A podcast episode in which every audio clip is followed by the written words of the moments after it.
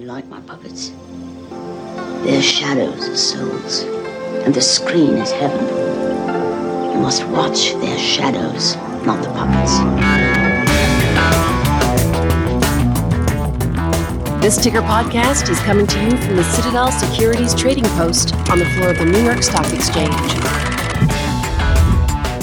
If our guest today is right, a lot of what the average IRO does every day is not only completely useless, but actually misleading, and therefore dangerous. Baruch Lev teaches accounting, financial analysis, and investor relations at NYU. Three years ago, he published a book called The End of Accounting.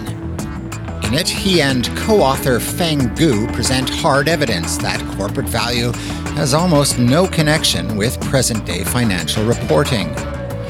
Earnings, in particular, is a chimera.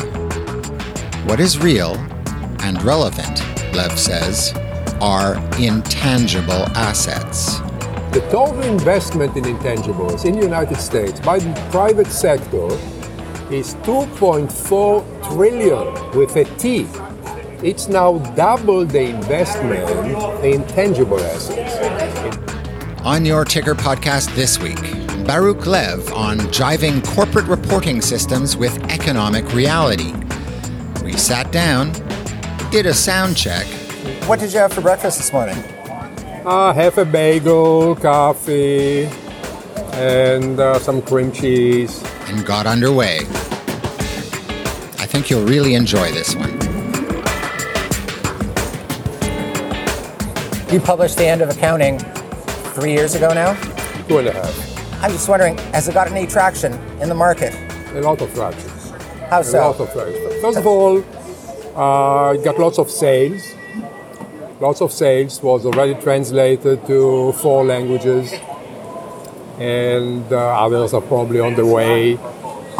Uh, huge interest, mainly from investors. I'm, I'm uh, constantly invited to hedge funds to give talks about the new approach to investment. Uh, most of them realize that financial report lost most, most of its relevance.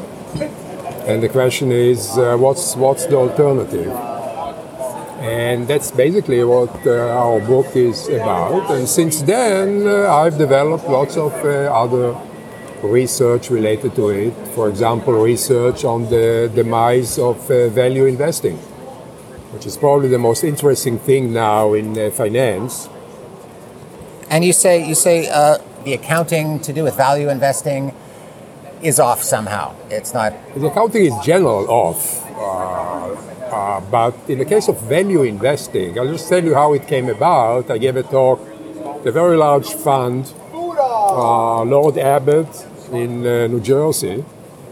And after my talk, we had dinner with uh, the chief uh, investment officer and others. And uh, one of them said, Baruch, uh, what do you say about value investing? It's not working uh, anymore. That's investing in low valuation stocks, uh, selling short, high valuation stocks.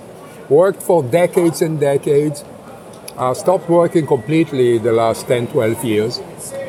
And uh, so this was on the day in which Paul Romer for NYU got a Nobel Prize. And he said, Baruch, if you solve this thing, you'll be the next one with a Nobel Prize. And I really want a Nobel Prize. so uh, I'll just give you an example. I've now an extensive research project and several papers on the way. and related to what you asked, usually people classify stocks by price to book value. So high price to book value are, are growth stocks, glamour stocks, some people call them low price to book value, are value stocks. Now, price comes, of course, from the stock market, from this floor, but uh, book value comes from accounting. And it's completely misstated, particularly because of the uh, uh, this uh, expensing of all intangibles.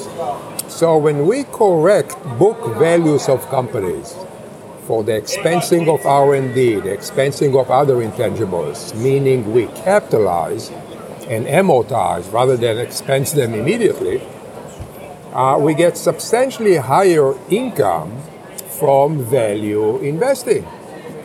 But I mean, it's almost double when you make relatively simple corrections to these distorted indicators of performance and of value of a company, it's really very dramatic in this case. Let's let's just explain that right now. The nut of that. Yeah. The uh, something is being expensed that it shouldn't be. It should be in another column. Let's Yeah. Let's explain that. Okay. Uh, let me start with, uh, with intangibles. There is very interesting work by economists in recent years, particularly by Carol Corrado, Charles Hulten, published in major uh, journals. And uh, they measure the total investment in intangibles. Intangibles meaning R&D, patents, brands, information technology, human resources, uh, unique business processes like recommendation algorithm of Netflix and Amazon. These are all intangibles. And these economists estimate, uh, it was validated many times, that the total investment in intangibles in the United States by the private sector is 2.4 trillion with a T, trillion dollars a year. 2.4 trillion. It's now double the investment in tangible assets, in property, plant, equipment, airplanes, structures, all of this. So intangible investment goes up, tangible investment goes down. That's the nature of the economy. And almost everyone knows this. There's nothing new in. Intangibles. Pardon me. Intangibles are brand. Um, uh, like you say, uh, you know, subscription algorithms. patents, uh, training your human resources, which is huge, for example, for pharmaceutical companies. They, they spend on this more than on R&D. Okay. They have a whole army of very trained people. If you go to doctors, which unfortunately I go, uh, you see all those young people uh, running around uh, uh, trying to peddle the new drugs and, and uh, medical instruments. So these are intangibles. I just, just to segue a moment, and pardon my ignorance, but, but would something like good governance be an intangible or a good sort of SRI Yeah, corporate yeah, citizen? Yeah, management in general. Management in general is a very important intangible.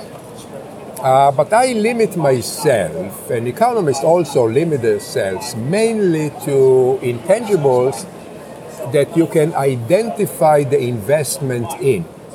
There are all kinds of more, more amorphous types of intangibles, uh, reputation, inspiration. They may be there, and it's good if, if it's be there. When I talk about intangibles, I mean intangibles which you can identify the expenditures, R&D to develop patents, advertising promotion to develop brands, information technology, training your, your employees. So I look at, at a subset of all these big names which are measurable. And the problem is, the problem is, that's of course the nature of the, the economy most most successful companies are totally intangible. Facebook is totally intangible. They don't have machines. They don't have factories. Uh, same thing with Google. The same thing with with uh, most others. There is nothing new in that. What I'm talking about is that uh, accountants, mainly the accounting standard setters, like the Financial Accounting Standards Board, uh, have been asleep for the last 30, 40 years. And uh, they are still in the industrial era in which they recognize as assets only tangible assets. If you buy a building, it's an asset. But if you spend money on R&D to get a patent, this is an expense. The difference in accounting between an asset and expense is that asset generates future benefits. Expense doesn't generate future benefits. If I pay you a salary, I pay you for past services. You are not going to do anything in the future unless I'm continuing to pay you uh, the salary. So to say that intangibles don't have future benefits or that these future benefits are so uncertain that we cannot measure them is absurd in this economy.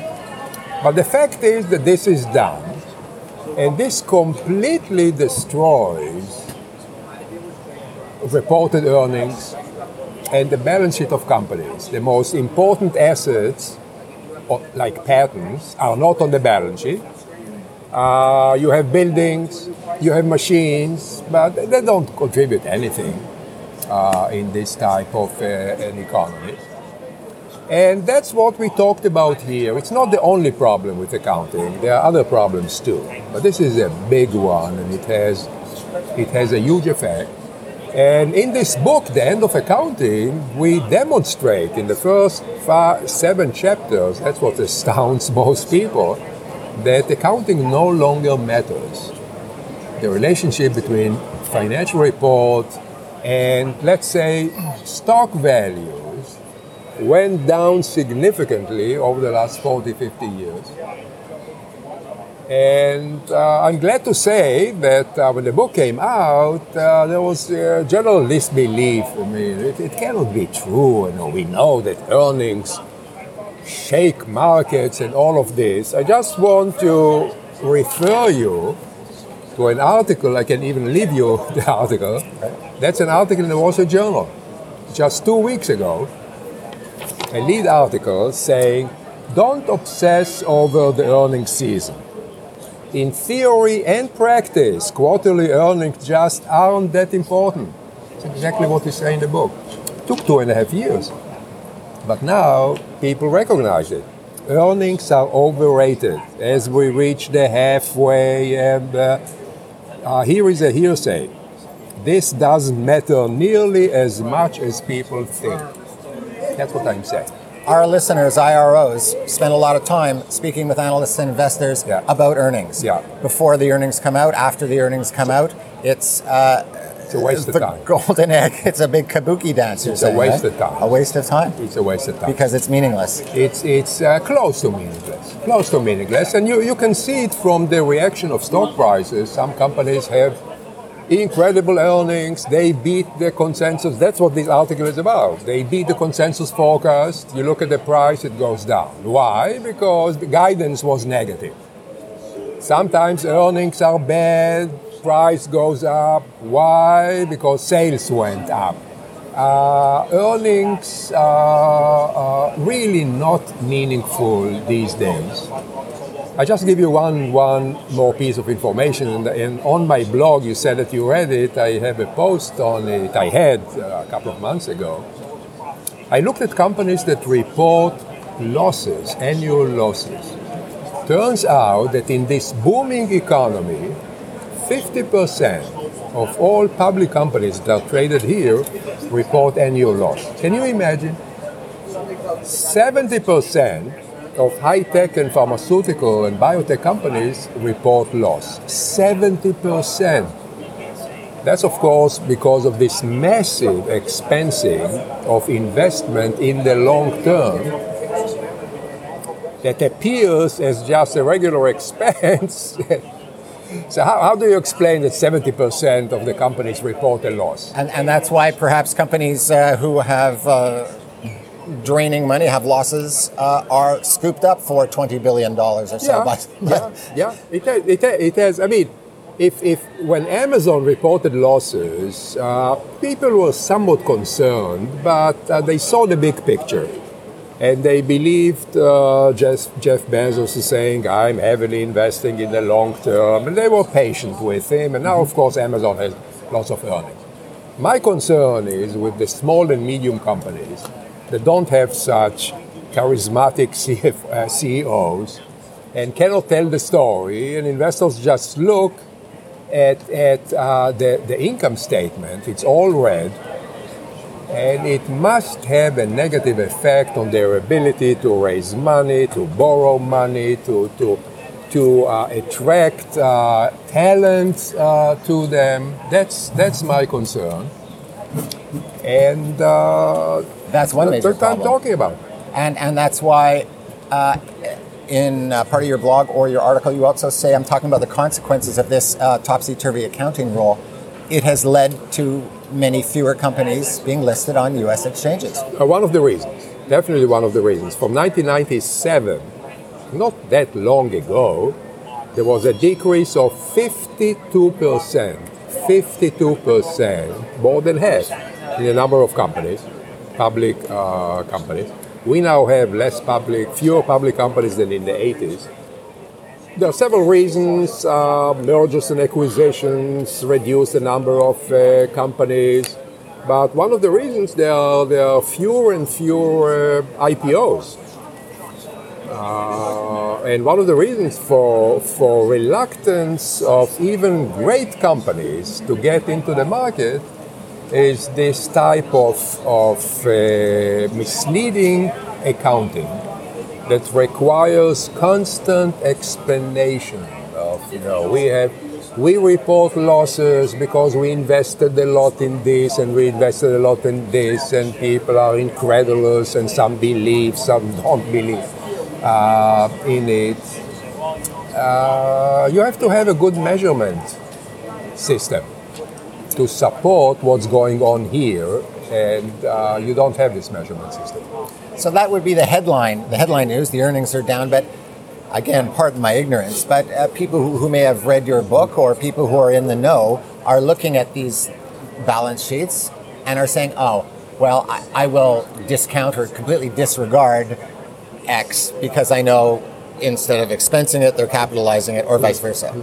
Right? I mean, don't they know that? Yeah, yeah, definitely, definitely. That's why that's why you get this result that the earnings don't matter uh, anymore. The, the, my, my second point is, and here IR comes big, or should come uh, big. That's my message to IR. You have to provide for these people. You have to provide alternative, meaningful information in a systematic way. And I start with a very uh, brief story. Uh, when we had a good version of this book before it was published, readable one, I sent it to 10, 11 people who are highly regard their opinion, some in academia, CEOs, others, investors, uh, to get their opinion. One of them was, still is, the CEO of a large company. He called me a couple of weeks after he got it and he said, Baruch, I'm going to disappoint you. And he's a very blunt person. I, I, I, I thought he's going to say, This is bullshit, what you worked for three years. uh, he said, He didn't say that, but he said, uh, We know this. I said, what, what, do you mean we know this? He said, We CEO oh, know that this information is no longer relevant. And that's why we disclose voluntarily so much information. So, for example, all pharmaceutical companies and biotech companies disclose information on their product pipeline, which is not required by accounting standards center.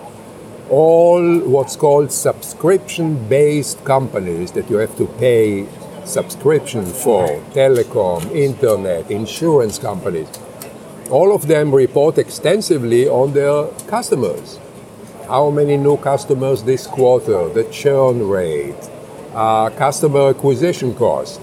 He meant this kind of an information. He Voluntary said, disclosure. He said, we disclose it because we know that this doesn't work anymore. So he didn't reject the book, but he said, for CEOs, your beginning message in the first six, seven chapters will not be earth shattering. Uh, so I, I was fine with that.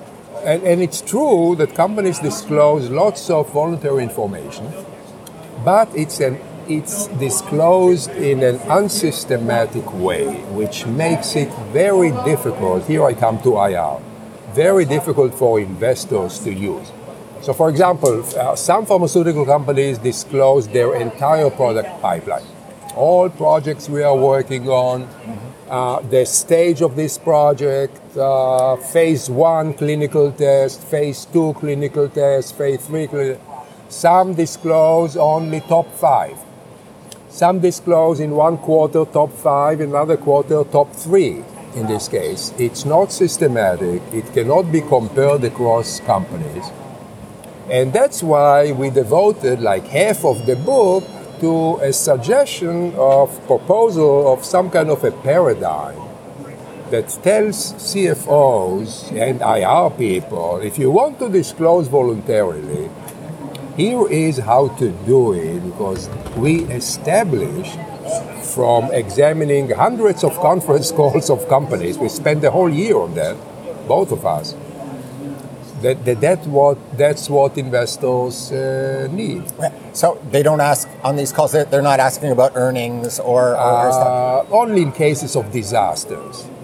And instead, and instead, they're asking. What they are asking, and I mean, I'm, I'm literally talking about hundreds of conference calls. What they are mostly focusing on is what economists call the strategic assets of the companies. Strategic assets are assets that create value, that are unique to the company, and others cannot easily imitate them. So if you have if you have patents on pharmaceutical products, this is a strategic asset. Uh, Google's search engine is a strategic asset. If you want to develop something competitive to it, it will probably take you a generation, and they, they'll still be uh, ahead of you. Most of these assets are not on the balance sheet, and but that's what that's what they're asking about. So, you know, one, one of the companies that we, we analyze in the book is uh, SiriusXM mm-hmm. as a representative of subscription based uh, company. Most of the questions are about customers in this case. Uh, earnings are really not that important. I mean, it's, it's a profitable company. Everyone knows that it's a profitable company, but uh, the focus is on how many new customers did you get this quarter? the churn rate, which Okay. is the percentage of how many leave you. Uh, how much does it cost on average to get a customer in terms of freebies? You know, Sirius gives when you buy a new car, you get half a year free Sirius service Yeah. uh, to attract you. Right. And uh, so you would like to see for a growing company customer acquisition costs going down. If they go up, it's a bad sign.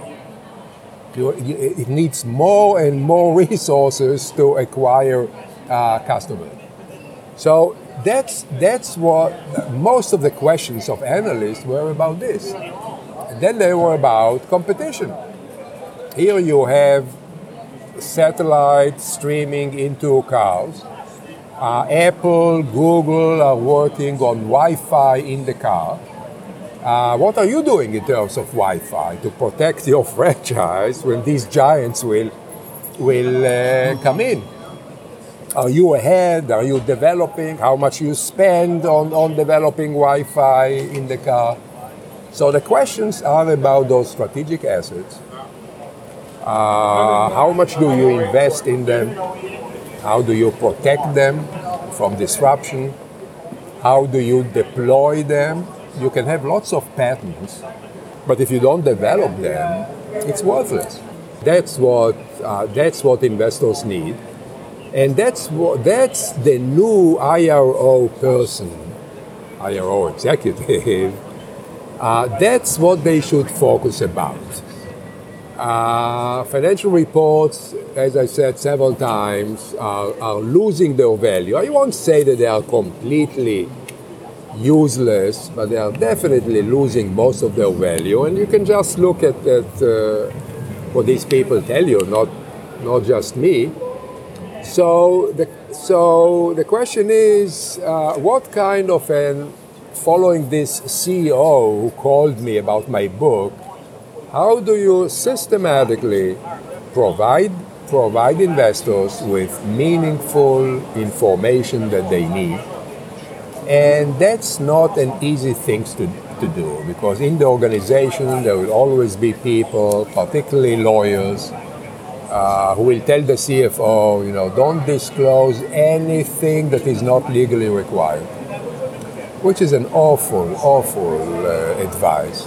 It's even a silly advice. Uh, in this case. Almost all IROs Yeah. would agree with you on that. one. Because if you if you don't disclose, then you're going to lose uh, analysts following you, and you're going to lose lots of investors. Uh, in this case, that's uh, the main the main, and that's what I am telling uh, CFOs and CEOs for decades. The main beneficiary from responsible disclosure are you not so much investors. Investors have alternatives. They can move from stocks to stocks. But if you disclose, if transparency increases, study after study shows that you get more loyal shareholders, financial analysts will follow you, and your cost of capital will go down. Of Then- course, there's that. There, there's a fine line between that and, and losing competitive advantage. Well, that's uh, I, I don't I don't argue for disclosing everything that you have.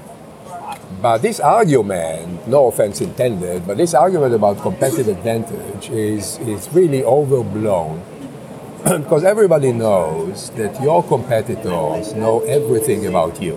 They don't need to wait for the financial report to come out. People switch jobs quickly. People go to conferences.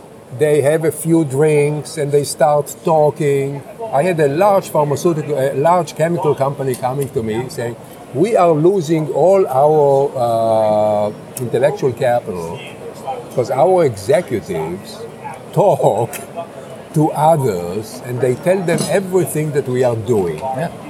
in this case. So there are no secrets.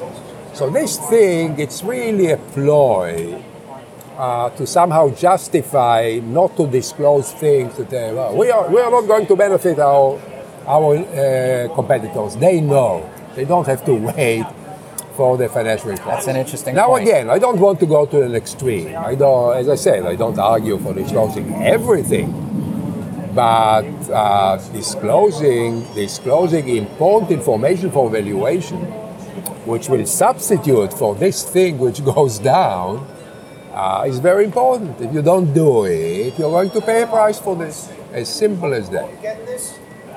So, so what's the solution then? You you say you say until uh, uh, the accounting standard setters get their act together, companies and investors have to have to. Yeah, I, I have no hope that uh, that soon accountants will get their act together. But uh, you don't have to wait for it, and most most managers don't wait for it. And that's Can why I I started with right this there? story. Yeah. Why aren't they getting it together? Well, that's a complex thing that took me lots of years to understand. It's just momentum, just It's no, institutional no, no, kind of. no, no, no. It's politics. Accounting standard setter, setting, both in the United States by the Financial Accounting Standards Board and outside by what's called the International Accounting Standards Board, uh, they are highly political organizations. And like every political organizations, there are influencers. And on accounting, there are two major influencers. One is managers, and the other is accountants, auditors. All the rest, like investors, are dispersed. They really don't have much to say. But these two are cohesive, they have lots of power, and they have a big effect. So managers, by and large, are happy with this accounting system.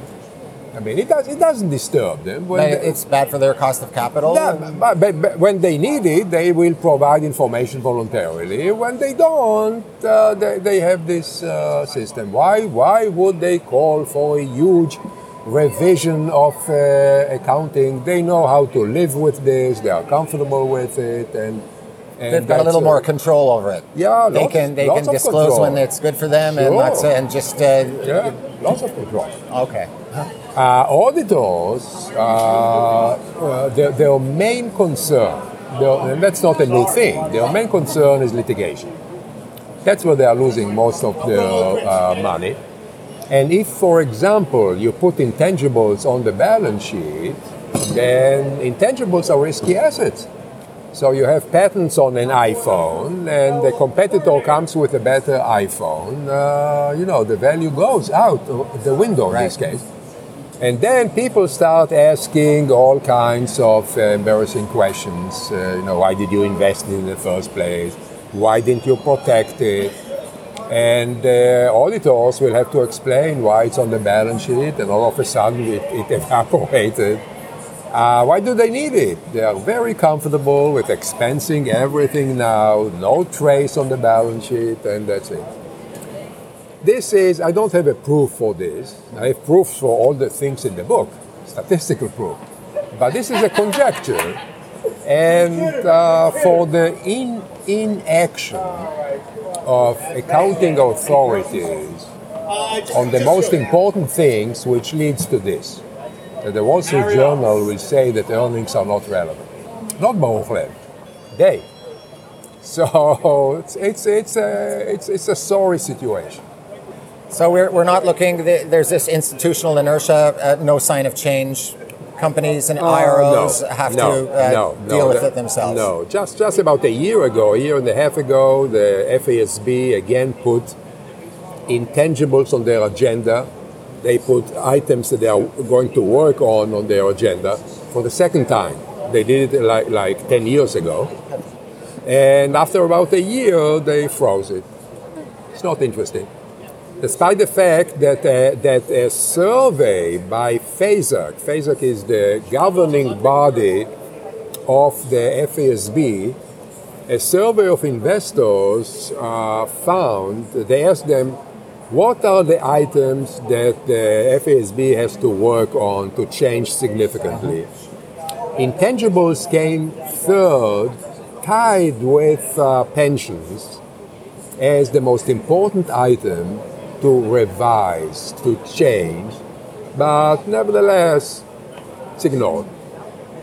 Donald Trump has uh, come out in favor of getting rid of quarterly reports.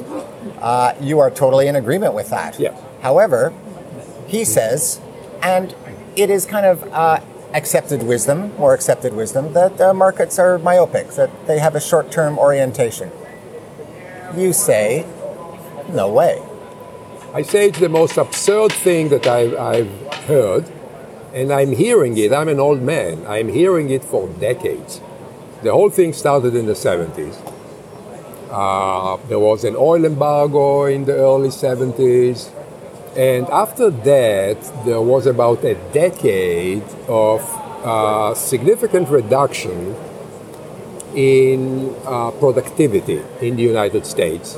And all, uh, lots of economists look, looked at this productivity slump uh, with all kinds of explanations. Uh, no one came with a good explanation, but that's, at least in my going back to history, that's how, where, or when these arguments about short-termism started. People started saying uh, productivity went down because uh, investors are short-term.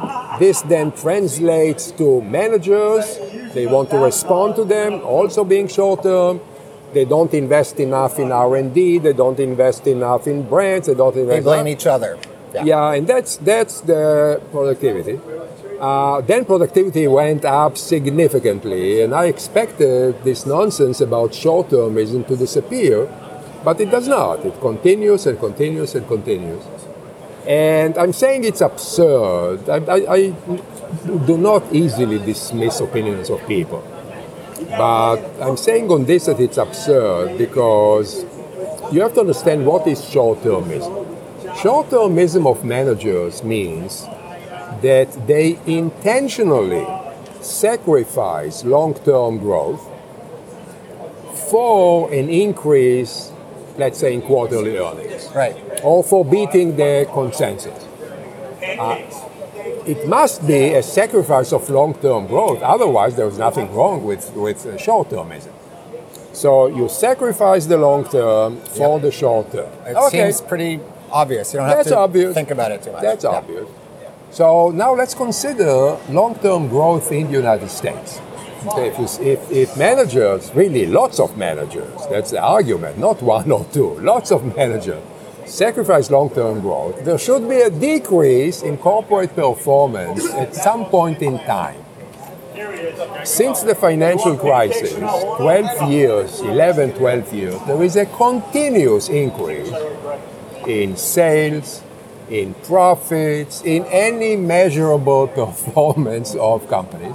And it was also before the financial crisis. The financial crisis put a stop to it for a couple, couple of years. So I'm asking, where is the evidence that uh, there is there is a massive sacrifice of long term when for the long term 10 12 years that's a long term in my book there is constant increase there's also constant increase uh, with with volatility but constant increase in uh, share prices mm-hmm. Reflecting this uh, this performance so this is this is absurd uh, you can look at it. You can look at it uh, from the point of uh, the investment. I mentioned that investment in intangibles is now about 2.3, 2.4 trillion dollars a year. Practically all this investment is investment in the long term. Intangibles are R&D and brands and, and all of this. If investors were short-term oriented, again, most of them, some of course are, but if this was a massive phenomenon in the market, they wouldn't have tolerated companies investing 2.3 trillion dollars in the long term. They wouldn't have they wouldn't have bought, purchased the, the shares of these companies. Let's say I, I, I don't purchase shares of companies that increases every year R and D. No, they, they are they are they are sacrificing the, the short term right. for this. I want short term performance. I'm not concerned about what will happen three, four years down the road. We see exactly the opposite. They love companies that invest a lot in the long term.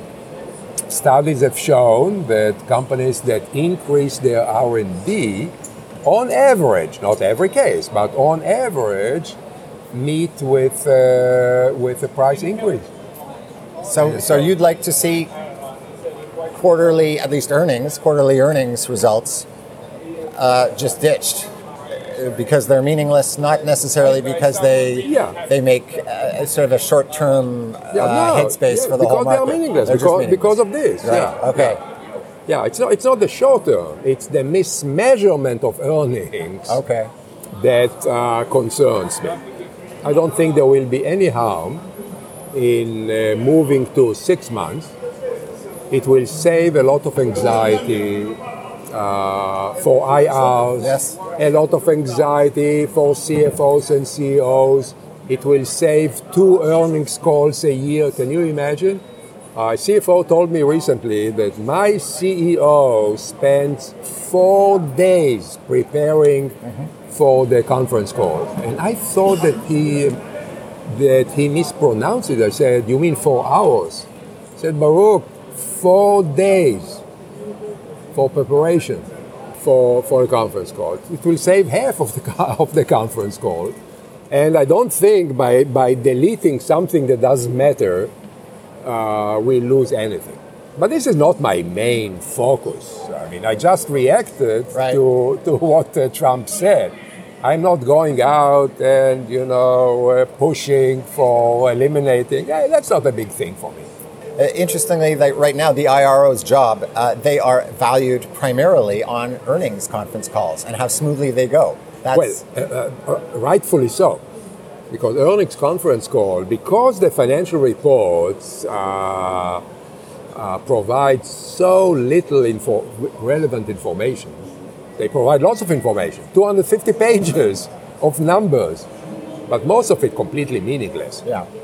Because of this, the, the earnings call became the main route of information provision to capital markets. Right.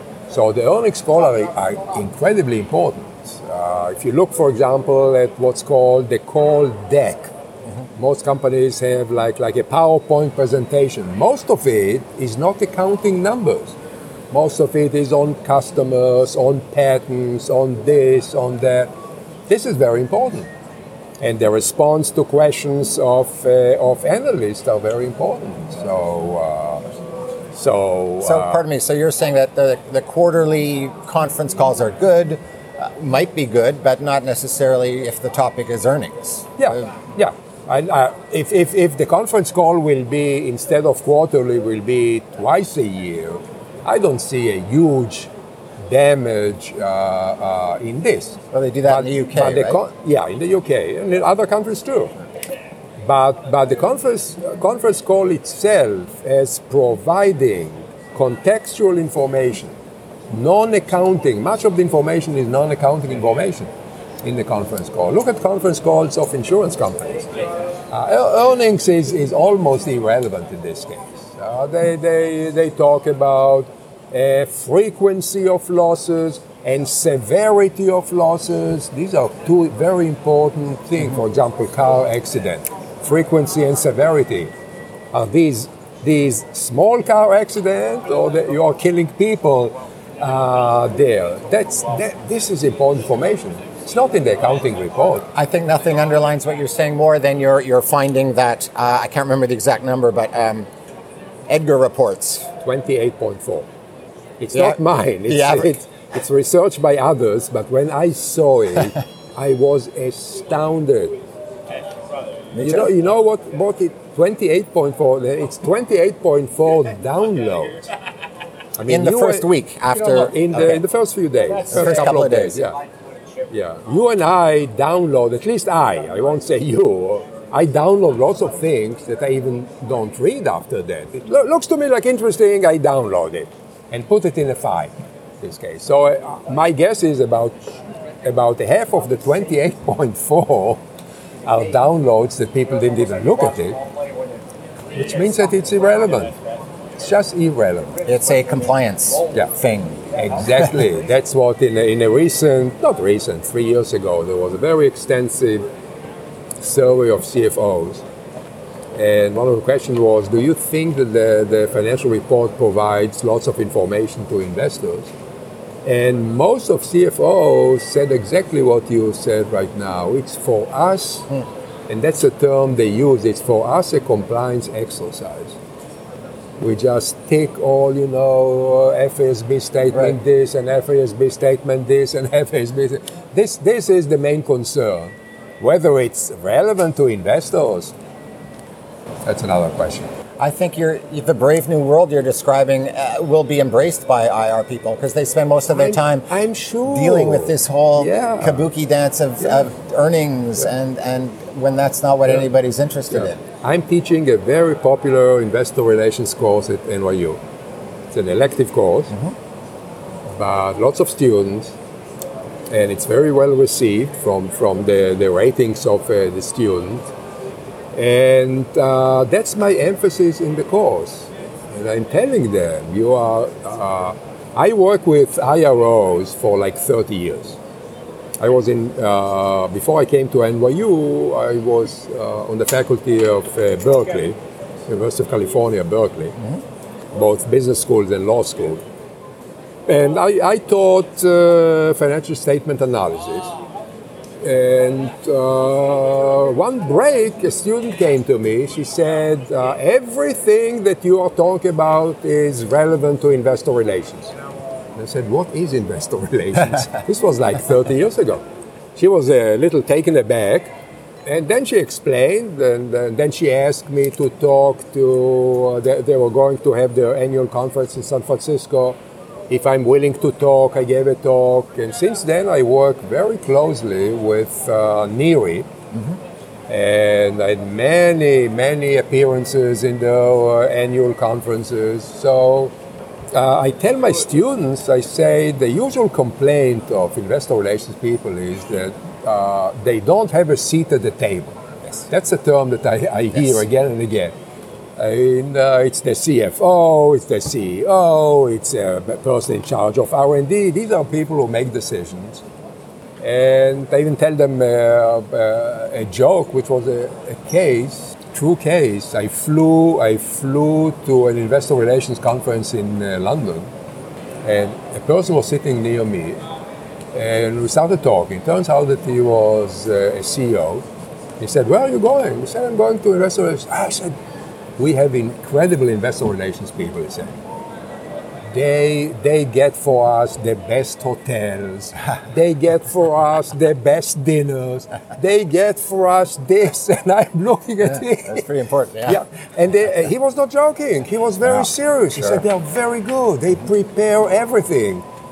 He didn't even think about they help us in designing the information system in telling us what investors think. And uh, so I tell them if you want a seat at the table, uh, you have to earn it. And you earn a seat at the table if you tell the other people at the table something that they don't know. And what they don't know is what is the information that is relevant to investors and how to measure it. I developed a whole system of measuring the effectiveness of investor relations. For example, uh, after a conference call, look at the number of financial analysts that changed their forecast.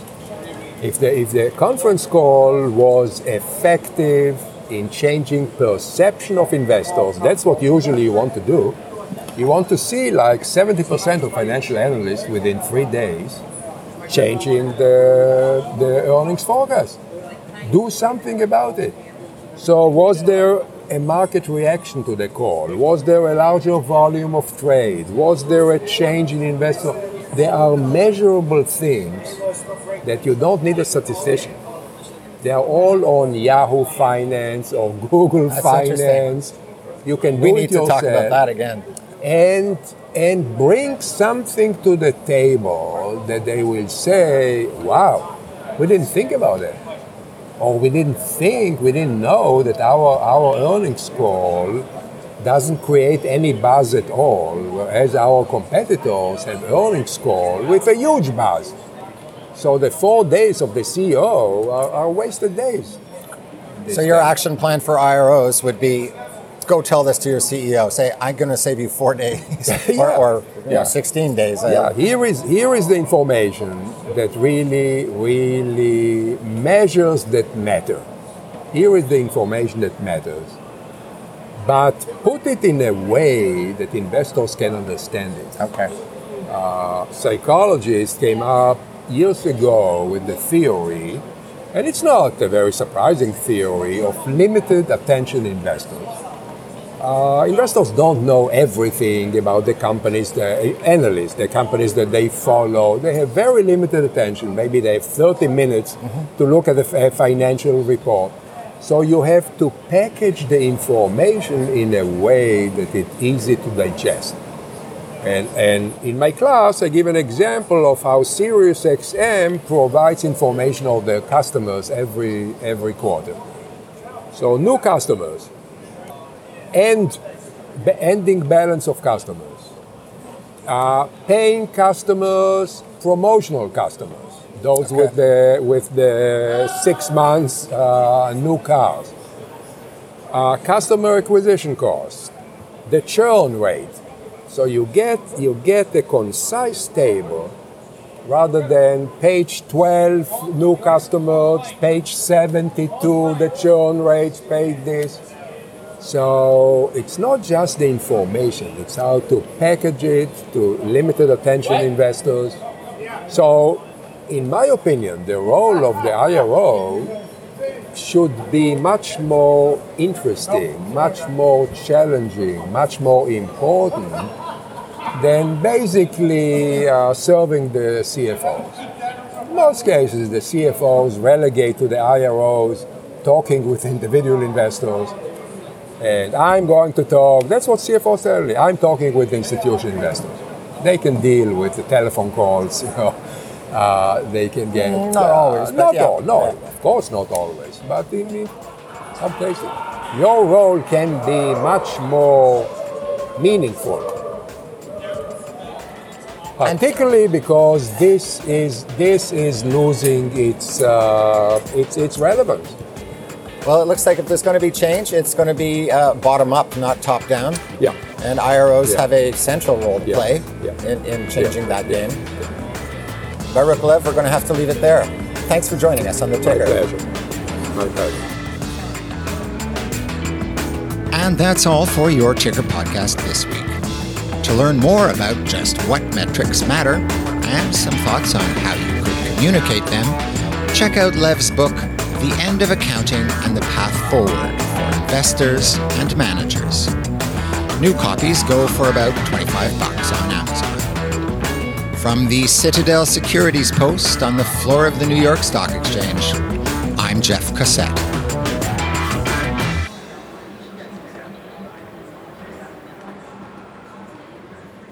Citadel Securities is a member of FINRA and SIPC.